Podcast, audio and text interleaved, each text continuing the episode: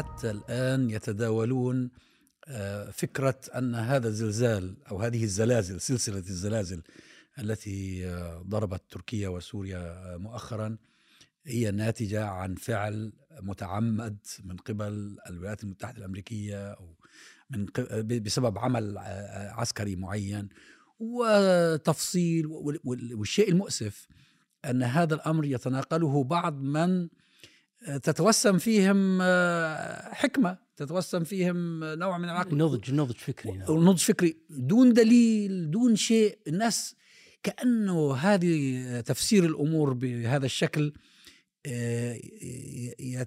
يجد هوى لدى قطاع كبير من الناس. يسوقون أدلة ظرفية، يزعمون يزعمون وعادة هذول يؤمنون بنظرية المؤامرة، يسوقون مجموعة من الأدلة الظرفية. يقول لك والله عمارة التي ضربت في أحداث سبتمبر الكاميرات معطلة، غاب اليهود عنها، يحطوا لك مجموعة مجموعة من المبررات التي لا لا تسمن ولا تغني من جوع، ولا يمكن إثباتها أيضا ولا يمكن إثباتها طب ولا بل, بل ثبت أنها غير صحيحة. ثم لما تسألهم ما هي الآلية، أنا تناقشت مع ناس عن قضية سبتمبر، عن أحداث سبتمبر، كل الذين حتى بعضهم والله مثل ما ذكرت عقلاء يعني وناضجين يعني، تناقشت معهم عن الآلية التي تمت فيها. يعني طيب ماشي، أنت عندك نظرية، عطني عطني الآلية، الميكانيزم التي تم بها تنفيذ أحداث سبتمبر. يرفض يرفض يجاوب، ما عندوش، ما هو ما عنده. لا هو بقول لك عن طريق الأقمار الصناعية، لا ما يقول لك ما عندي، ضربوا على بعد ثلاثين كيلو وأحدثوا هذا الزلزال. هذه آخر المعلومات، لا لا في قنابل مادة أو شيء من خلال طبعا الأقمار الصناعية. هو هذا هذه النظرية، نظرية المؤامرة وشيوعها في مثل هذه الحالة، أعتقد أنها تفسيرين. التفسير الأول أنه الناس بشكل عام في كراهية شديدة جدا لأمريكا نتيجة سياساتها الظالمة لكثير من الشعوب، وبالتالي بيحاولوا كل شيء شر في هذا العالم يحطوه على أمريكا. هذا هذا تفسير. والتفسير الثاني أنه الناس دائما تحب الغرائب وتحب القصص الخيالية والقصص اللي تجذب الناس، وبالذات في عالم الآن التواصل اجتماعي واللي بده مجموعة من اللايكات ومجموعة من الفولورز والتابعين وما إلى ذلك، وبالتالي هذا الجو ينتشر بشكل كبير جدا، وبالتالي على وسائل التواصل الاجتماعي. طب هو هو هنا في الحقيقة هو في مرحلتين. أولا مرحلة صناعة الكذبة، الذي يصنعها وينشرها للمرة الأولى فيتلقفها الناس. ستأتي المرحلة الثانية اللي هي تبادل الأمر، وبحيث ينتشر كالنار في الهشيم. الإضافات يضاف له مبررات وأدلة أخرى، وثم يرشد حتى يصير قابل للاستهلاك والتصديق. يعني السبب والله أعلم، إضافة لما ما ذكرت، أنه حنا عشنا أمتنا عاشت فترة طويلة من العجز والفشل في المشاركة في الأحداث في العالم. فلا بد أن كل حدث يحدث في العالم لا بد أن القوي، هذا العدو القوي هو الذي يصنعه. يمكن ترى عزام عاش في فترة السبعينات كانت أشد، كانت كل أمريكا على أمريكا والغرب على كل شيء قدير يعني، وما يمكن شيء يحدث يفسر. وما في الحكومات هذه كلهم عملاء لأمريكا، وكلهم حتى لو كانوا عملاء لروسيا فهم في الأصل عملاء لأمريكا يمثلوا، والعالم نفسه نعيش نعيش حالة تمثيلية.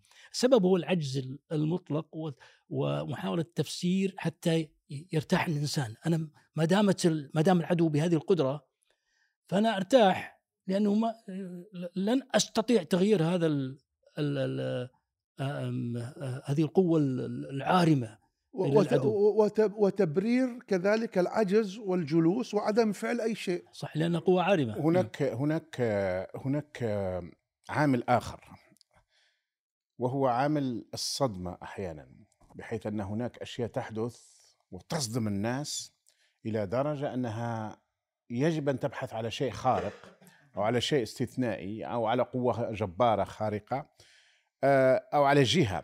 أنا أتذكر في التسعينات لما بدأت عملية الاغتيالات في الجزائر وبعض المجازر الصغيرة قبل أن تنتقل إلى مجازر كبرى، فكثيرين كنت يومها ما زلت دبلوماسي أنا، فكثيرين كانوا لما يجوا يعني ونسألهم، احنا أنا كنت في ليبيا ويجوز الناس من الجزائر. طبعا انا ذاك ما فيش انترنت، ما فيش اعلام، ما فيش في شويه اشياء تصلنا عن طريق وزاره الخارجيه رسميه وفقط. فلما تسال الناس العاديين، يعني الناس يجوا اطباء يشتغلون في ليبيا او ممرضين او، يقول لك اكتشفوا يهود، اكتشفوا يهود في المدينه الفلانيه اللي وقع فيها المجزره، فهم الذين قاموا بالمجزره. اكتشفوا طبعا الجزائر ما فيهاش يهود، يعني كان فيها كان فيها اكثر من مئة وخمسين ألف يهودي ورحلوا مع الاستعمار نتيجة لأسباب تاريخية يعني. فلما يبقى فيها يهود ممكن بقوا بضعة مئات واختفوا حتى على الآن. الأمريكان يقولون في خمسة وأربعين يهودي يعني في الجزائر، وربما هي من أقل بلدان العالم يعني. فكان كان البحث، لأنه كان غير متصور أن الجزائريين يقومون بهذه الأفعال المرعبة، بما فيها قتل الأطفال، بما فيها مجازر أحيانا عشرين ثلاثين شخص قبل أن تنتقل إلى أكثر من ذلك. ف المخيال الشعبي يبحث عن مخرج. هؤلاء ليسوا بجزائريين، هؤلاء ليسوا بمسلمين، هؤلاء ليسوا ببشر طبيعي، هؤلاء ويبدأها واحد يبدأها واحد وتتوسع فتنتقل إلى هذا. هو في نقطة أظن نقطة أخرى، وهو أن التاريخ فيه مؤامرات يعني حقيقية قصدي. حقيقية نعم طبعا طبعا، وفي تخطيط حقيقي قد يبدو تآمريا. فعندما يرى الإنسان أنه المتابع غير المتخصص، ومع تكشف مثلا وثائق بعد في دول الغرب، مثلا تتكشف وثائق بعد خمسين سنة أو ثلاثين سنة حسب القانون إلى آخره، فتظهر بعض الأشياء التي تبدو وكأنها مؤامرة، وهي حقيقة كان في تخطيط وفي نوع من التآمر حول بعض القرارات. موضوع نورد ستريم الأخير هذا اللي هو نورد ستريم مثلا، عندنا عندنا مثلا حتى سايكس بيكو. فهناك أرضية تاريخية عند البعض يضاعفها ما ما وصفه الدكتور عبد الوهاب المسيري في لديه كتاب جميل اسمه اليد الخفية، يناقش هذه الظاهرة مع وينزلها على أمثلة يعني تطبيقية. في الإطار النظري يقول بأنه أحد أو أهم أسباب نظرية المؤامرة والإيمان بها هو الكسل الفكري، لأنه إذا أنت أردت أن تفسر ظاهرة كما هي فأنت تحتاج إلى قراءة ومتابعة وفهم، وتربط الخطوط ببعض وتفسر الأشياء التي قد تبدو معطيات حقيقية. نعم، وفي أشياء قد تبدو فعلا مؤامرة، فأنت بحاجة لإعمال العقل لتفسيرها.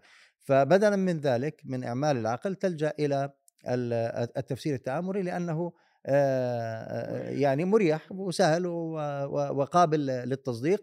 وأيضا من جمالياته هذا هذا التفكير هو أنه مثل ما ذكر الدكتور، عندما تسأله عن يعني منطقة، أحيانا إذا صحت كلمة منطقة، مش عارف الآلية أو كذا، لا يجيب. شاهدت مؤخرا فيلم اسمه كونسبيرسي ثيوري، هو فيلم دراما يعني أمريكي. ف أحد أحد الشخصيات يسأل البطل السؤال اللي تفضلت فيه، مش عن نفس القضية، عن قضايا أخرى، إنه شو يعني التفسير لهذا الأمر، يعني مش مبين إنه مؤامرة. فكان جوابه بأنها هي أصلاً مؤامرة لأنه لا يمكن كشفها، فأنت بتقدرش تفسرها أصلاً، فبالتالي هذا إراحة مركبة للعقل لعدم عمل التفكير. حتى حتى إنه أنت يعني الناس ال ال ال للأسف بالذات، خلينا نسميهم المجتمع اللي هو هذا يميل إلى أنه هو يرتاح ويفسر الأمور بطريقة سهلة وميسرة، بحيث أنه ما في تبعات بعد ذلك، هو حتى لا ينظر إلى أمامه. يعني مثلا عندما نتحدث مثلا اليوم اليوم في بقول أنه في عاصفة ستأتي وتضرب ثمانية وأربعين ولاية أمريكية. طيب هذه العاصفة ما هي ظاهرة طبيعية، زي ما هو الزلزال ظاهرة طبيعية، وهذا الزلزال مش أول مرة بيحدث يعني، أو في هذه المنطقة فقط. فهذا فهذا جزء الشيء اللي المع... كذلك اللي في هذا الأمر اللي بعض الناس برضو يحاول استثماره، زي ما مثلا صرح حخام الحخام الأكبر عند ال... في الكيان، إنه هذا برضو غضب غضب إلهي يريد أن يعاقب هؤلاء الجيران على انه معادين لدولتي. بعض المتدينين المسلمين آه لا بعض المسلمين قالوا لا المسلم لا لا بعض المسلمين هذا موضوع ثاني. قد يكون عند قد بعض يكون المسلمين شوف قد يكون عقوبه الهيه ما ما تستطيع تجزم انها عقوبه او او تحذار هو هو على حادثه. هو احنا نتحدث عن لا تجزم باليس بالنعم او لا. ابو عثمان نتحدث انه هذه ظاهره سنه من سنن خلق الكون. هذا هذه ظواهر طبيعيه قد تصيب المسلم قد تصيب غير المسلم تصيب الطائع تصيب العاصي وقد لا وهذا تكون. في امثله كثيره في التاريخ قد تكون عقوبه للبعض وابتلاء للبعض الاخر. صح صح بالضبط هذا وارد. لكن هو شوف هي هذه هذه الظاهره ماذا يحصل يحصل فيها؟ اولا يحصل فيها انكار لسنن الله في في خلقه وحقيقيه موجوده سنن حقيقيه موجوده وهروب من محاوله فهم ما الذي يجري حقيقه سواء كانت ظاهره طبيعيه او ظاهره بشريه. يعني مثلا زي الفتن اللي بتحدث هذه الفتن تحدث لانه في نوع من التدافع بين قوى متصارعه في اي مجتمع قد تستغل من قبل من لا يحب هذا المجتمع. ولكن بطبيعة الحال عندما يتنازع الناس زي ما الله سبحانه وتعالى بيقول ولا تنازعوا فتفشلوا وتذهب ريحكم. يعني التنازع يؤدي ضرورة إلى النتيجة الفلانية. سنن سنن سنن, سنن هذه. شوف الربيع العربي مؤامرة. الربيع العربي زع جاز جازموا أنه مؤامرة. كل ما جرى في تونس ومصر وليبيا واليمن كله مؤامرة. والدليل يقول لك والله هذا آه قالت خرب المجتمعات كونزيزي رايس قالت في السنة الفلانية تفتيت المفتت ومش عارف الفوضى الخلاقه فوضى الخلاقه ايه. بس بتعرف انت كلام الدكتور بدي انا بس اذكر حادثه يعني الناس حتى لا تنظر للتاريخ يعني المؤرخون ومنه ابن كثير يذكر انه في سنه ألف ومئة وخمسة وستين للميلاد حدث زلزال يقدروه الان بانه سبعة فاصلة سبعة نفس تقريبا او هيك في نفس هذا المكان حلب والمنطقة هذه الصدع هذا الآسيوي وقتل في حلب وحدها كما يقول حوالي سبعين ألف. وفي قلعة كان في دولة اسمها شيزر قلعة الشيزر اختفت تقريبا عن عن الوجه لأنه قتل كل العائلة الحاكم في ذلك الوقت. هذه المعلومات تقول أنه هذا منطقة صدع زلزالي موجود وجيولوجيا معروف عند العلماء ولم يحصل للمرة الأولى. يعني حصل مرات كثير جدا في التاريخ في هذا المكان نتيجة شغلات طبيعية. كل هذه الحقائق يتناساها الناس وبيبدأ يؤلف هذه القصص وبالذات كما قلت في مجتمع الآن الميديا التي تنتشر فيه الشائعات. تعرف أنت أبو عدس في أنا من من من أقاربي ومعارفي من ممن يتناقلون هذه الأمور أنا أسألهم أقول لهم اسأل سؤال بسيط أنت من أين جاءت المعلومة؟ أول سؤال تسأله ما هو مصدر المعلومة؟ والله أجتنا بال عن طريق الفيسبوك على الواتس والله هي قد أجتني رسالة. طب يا أخي أنت واجبك أنك تتحرى. عدم التحري وإن كان التحري مطلوب من المسلم أصلا. ليه؟ لأنه أنت إذا كنت لا تتحرى يمكن أن ينطلي عليك أي شيء. هؤلاء لا يدركون أنهم يقدحون في العقيدة.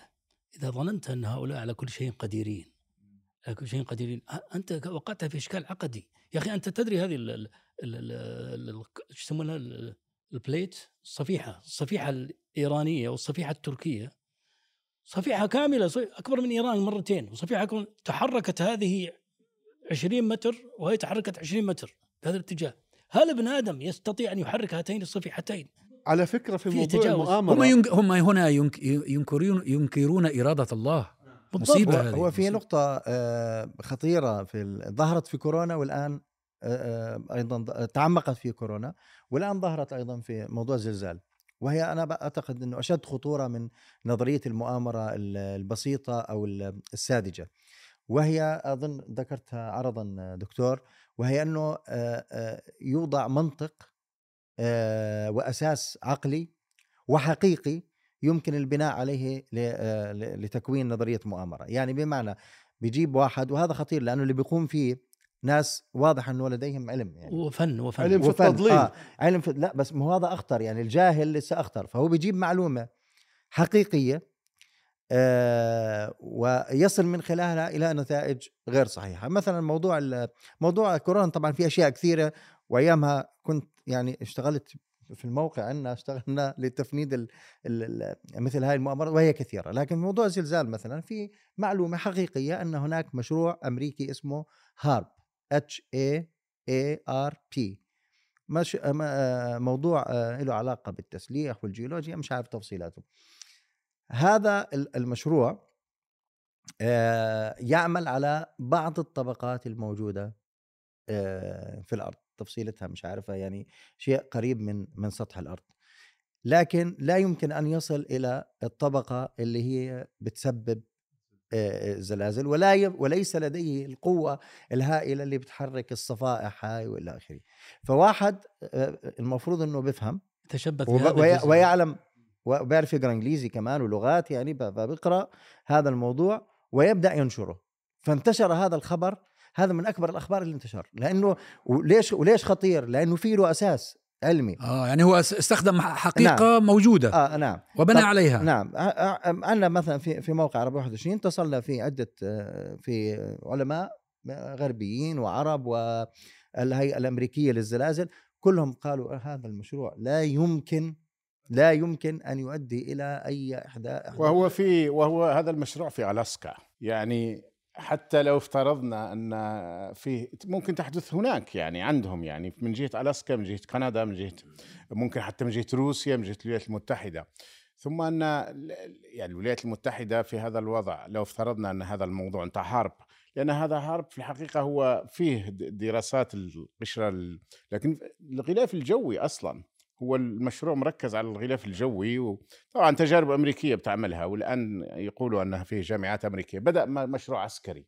وهنا من هنا كان الإشكال، أنه لما بدأ مشروع عسكري ولأن الولايات المتحدة على كل شيء قدير بين قوسين، فتستطيع إذن أن تقوم من ألاسكا من هذا المشروع وعن طريق الجو وأقمار صناعية معينة، فقامت ب بهذا عند من عند ال ال ال ال ال المسحوقين، خاصة في سوريا، يعني في الشمال السوري، وليس في الصين وليس في روسيا خصومها الآن. يعني في جهة في الآن برضو جانب لهذه المؤامرة، وكنت قرأت وضحكت كثيرا إنه الآن بعض القوميين الأتراك والناس اللي عندهم نوع من القومية هذه المتعصبة يتهمون الآن العرب إنه لهم علاقة في الموضوع، وبقول لك لأنه الصحيف الصفيحة العربية هي اللي ضربت الصفيحة التركية، وبالتالي هذا الزلزال هو سببه العرب. يعني هذه يعني من بقايا الثورة العربية آه المجيدة، ليش سببه العرب؟ بقول لك أنتم صفيحتكم اللي هي في في الجاذبة وهي اللي ضربت. يعني كل هذه بالفعل نوع من الاستغلال السيء لحوادث سنن كونية بإرادة إلهية سبحانه وتعالى، ليري الناس بعض آياته وما نرسل بالآيات إلى تخويفه. ثم بعض بعض الجهلة، سواء كان من اللي بسميهم اللي هم أنصاف العقول أو المتدينين بدون رشد وبدون عقل، اللي بحاول إنه يفسر هذه الأمور تفسيرا أحيانا دينيا فيخرج به عن السنن الكونية. لكن فيه مشكلة، شوف، يجب أن لا، لأن اتفقنا أن واعتقد أن هذا اتفاق عام أن هناك مؤامرات في التاريخ، التاريخ ليس كله مؤامرة، ولكن هناك مؤامرات في التاريخ، في كيد ومؤامرات كبرى وكيد ومكر عظيم. أنا عندي ملاحظة ثم عندي نقطة الأساسية. الملاحظة الأولى أني وأنا أتابع هذا الموضوع كما يتابعه الكثيرين، اكتشفت أن أهم الزلازل تقع على خط فيه تقريبا أربعين ألف كيلومتر، ينطلق من أمريكا الجنوبية، من تشيلي اللي هي واحدة من أكثر المناطق الزلزالية في العالم، ويمضي على طول الساحل المحيط الهادي من أمريكا إلى إلى آسيا. أين يوجد المحيط الهادي توجد هذا الخط الزلزالي الرئيسي يعني.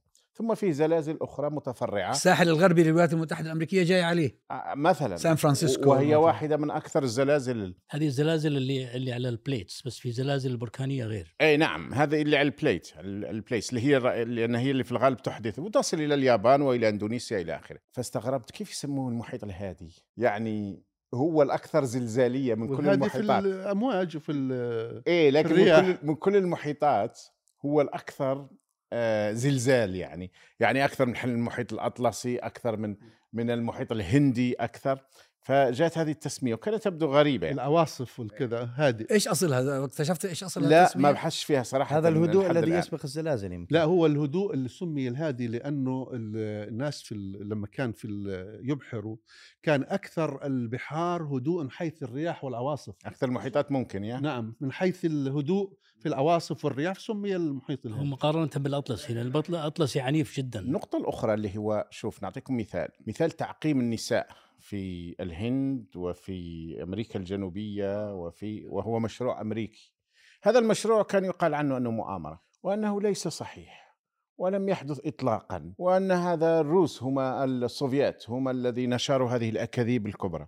لكن طبعا مع الأيام تكشفت الآن في محاكم في مقاضاة مرعبة في تكشفت حقائق مرعبة مس ملايين النساء. أظن في البيرو في بيرو آلاف النساء عقمن رغم والبرازيل عشرات الآلاف وفي كلام على مئات الآلاف، والهند مئات الآلاف ربما الملايين. بس أظن هذه مشاريع كانت معلن يعني معلن قابلة للتصديق وفيها دليل وفيها وثائق، مثل أوبريشن أجاكس التي أسقط فيها مصدق في إيران، عملية متقنة جدا عملوها الإنجليز والأمريكان ونشرت بتفاصيلها وهي قابلة للتصديق وبإمكانك أنت تصور آلية.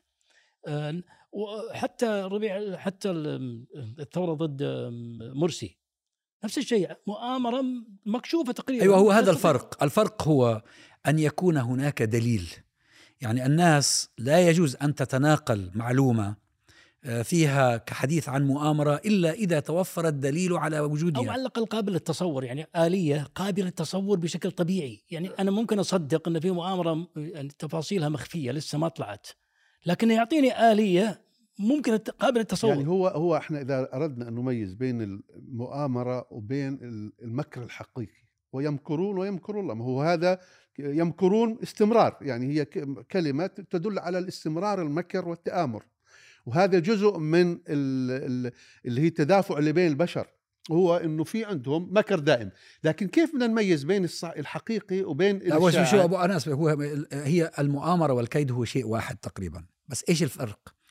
الفرق هو في حاجة اسمها نظرية المؤامرة conspiracy theory، إنه كل شيء تنسبه له، التي تفسر كل أحداث الكون من خلال نظري من خلال وجود جهة عظيمة جدا لا قبل لأحد بمواجهتها، هي التي تخطط وهي التي تدبر وهي التي تنفذ وهي تعمل بالسر. أيضا في فرق وتعمل بالسر في فرق أيضاً. إنه تعمل بالسر، يعني مثلا الموضوع مثلا مرسي مرسي ما يعني هناك تصريحات واضحة انه الامارات الامارات تبنت مثلا حركة تمرد، الدبلوماسيين الاحتلال كانوا يعملوا جنبا الى جنب مع دبلوماسية السعودية والامارات، وهذا منشور في وقته مش اليوم، منشور في صحف بين بين, بين بين السيسي وبين وزير الدفاع الامريكي ووزير الخارجيه الامريكي، تواصل دائم يومي صحيح كان. وهذا وهذا معلن. وزير الدفاع رئيس رئيس هيئه الاركان المصري كان في في الامارات قبل وتحدث من هناك عن يعني هناك اشياء واضحه ومعلنه غير سريه. نظريه المؤامره هي تبني أحداث بينها ما يمكن أن يسمى أحيانا جابس هيك، وتسمى في رابط بعيد بينها، يعني فجوات كاملة، فجوات واحد كاملة. راح هنا واحد راح هناك واثنين كانوا لابسين أحمر، ف يعني فيها نوع من ال من ال من ال من الغرائبية. فالفرق هو أنه المؤامرة موجودة، الكيد موجود وهو جزء من العالم السياسي، لكن في الغالب الكيد والتآمر هو واضح. يعني اتفاقية سايكس بيكون مثلا كان الحديث عنها هي ظلت سرية لأشهر، بس قابل للتصديق لهذول قوتين، لا وبعدين وثائقها موجودة هذه وبعدين طلعت يعني. بس لا مثلا انت خذ في المقابل بروتوكولات حكماء صهيون، هذه انطلت انطلت على كثير من الكتاب المسلمين. لما يعني انا كنت انا مثلا طالب في الثانوية في السبعينيات كنا نقرأ لبعض كبار الكتاب المسلمين يستدلون على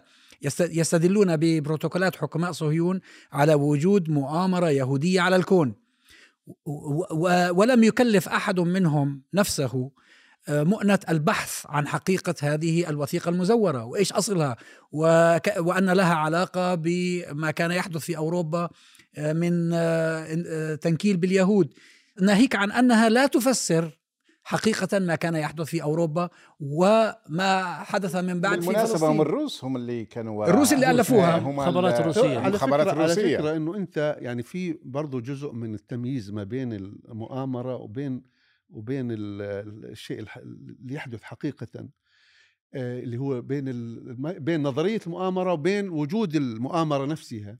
إنه في ظواهر هذه اللي الآن نتحدث عن الظواهر الكونية هذه اللي يفترض إنها خارجة عن إطار الإمكانية البشرية، سواء كانت زلازل، براكين، عواصف، هذه أصلا هي خارجة عن إطار القدرة البشرية على التحكم في هذا الكون، وفي للكون هذا رب هو اللي يتحكم فيه. فهذه القضايا يجب أنها تكون بعيدة كل البعد أصلا عن هذه القضايا وعن الحديث فيها. في نفس الأمر هذا في الآن حديث يشاع كثيرا أنه في في هذا العالم حكومة خفية. هذه الحكومة الخفية هي اللي بتدير العالم، وهي اللي بتوزع الزعماء، وهي اللي بتعينهم، وهي بتعمل كلام فاضي كلام فاضي وهي اللي بتقول هذا حارب هذا، يعني هي يعني هي رب الكون، يعني أيوة. أصبحت هي رب الكون والعياذ بالله. منتشر، وحتى منتشر بين فئات تعتبر نفسها نخب ومثقفة وليست تقتصر على على عالمنا، حتى في الغرب موجودة. يعتبرون لا مؤاخذة يعتبرون جزء جزء من الثقافة هذا، أنه إنسان يدرك المؤامرات ويتكلم عنها، يستعرض عضلاته في شرح المؤامرات. بس خلينا نقطة المسيري المسيري أشار إلى نقطة مهمة وجميلة توازي المؤامرة، وهي قضية المهدوية، تعلق بالمهدي والاستعجال في خروجه والمخلص، واللي موجود ليست عند المسلمين فقط، عند كل الطوائف كل الأديان. والأديان كلما شعروا بالعجز، كلما كان إنسان عاجز وما قادر يساهم في في الأحداث، كلما تطلع إلى مخلص يتجاوز السنن الكونية ويملأ الأرض عدلا بعد أن ملئت جورا. لها علاقة بالتخلف، مع أن الفكرة صحيحة، يعني الفكرة موجودة، فكرة المهدي نحن نؤمن بها، هي موجودة أيضاً. صحيحة الفكرة صحيحة، وفكرة صحيح سيدنا صحيح. عيسى مثلا نحن نؤمن بها، هي جزء من عقيدتنا، لكن هذا هو الإشكال، هو أنه يفسر فيما بعد هذا العجز بأنه يجب أن يكون هناك المخلص وأن ننتظر هذا المخلص.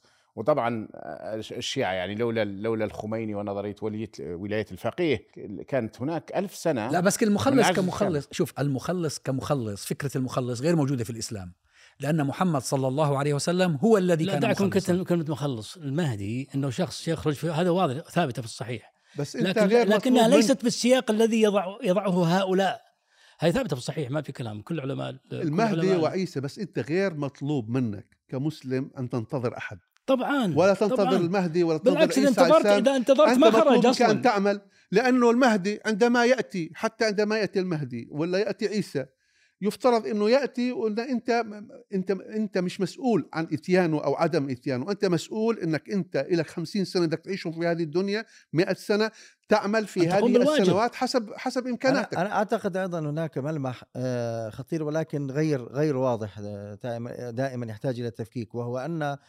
الاعلام والتابع للسلطه للدوله للسلطات القمعيه الدول الفاشله في في منطقتنا يساهمون في ترويج بعض هذه الروايات. لماذا؟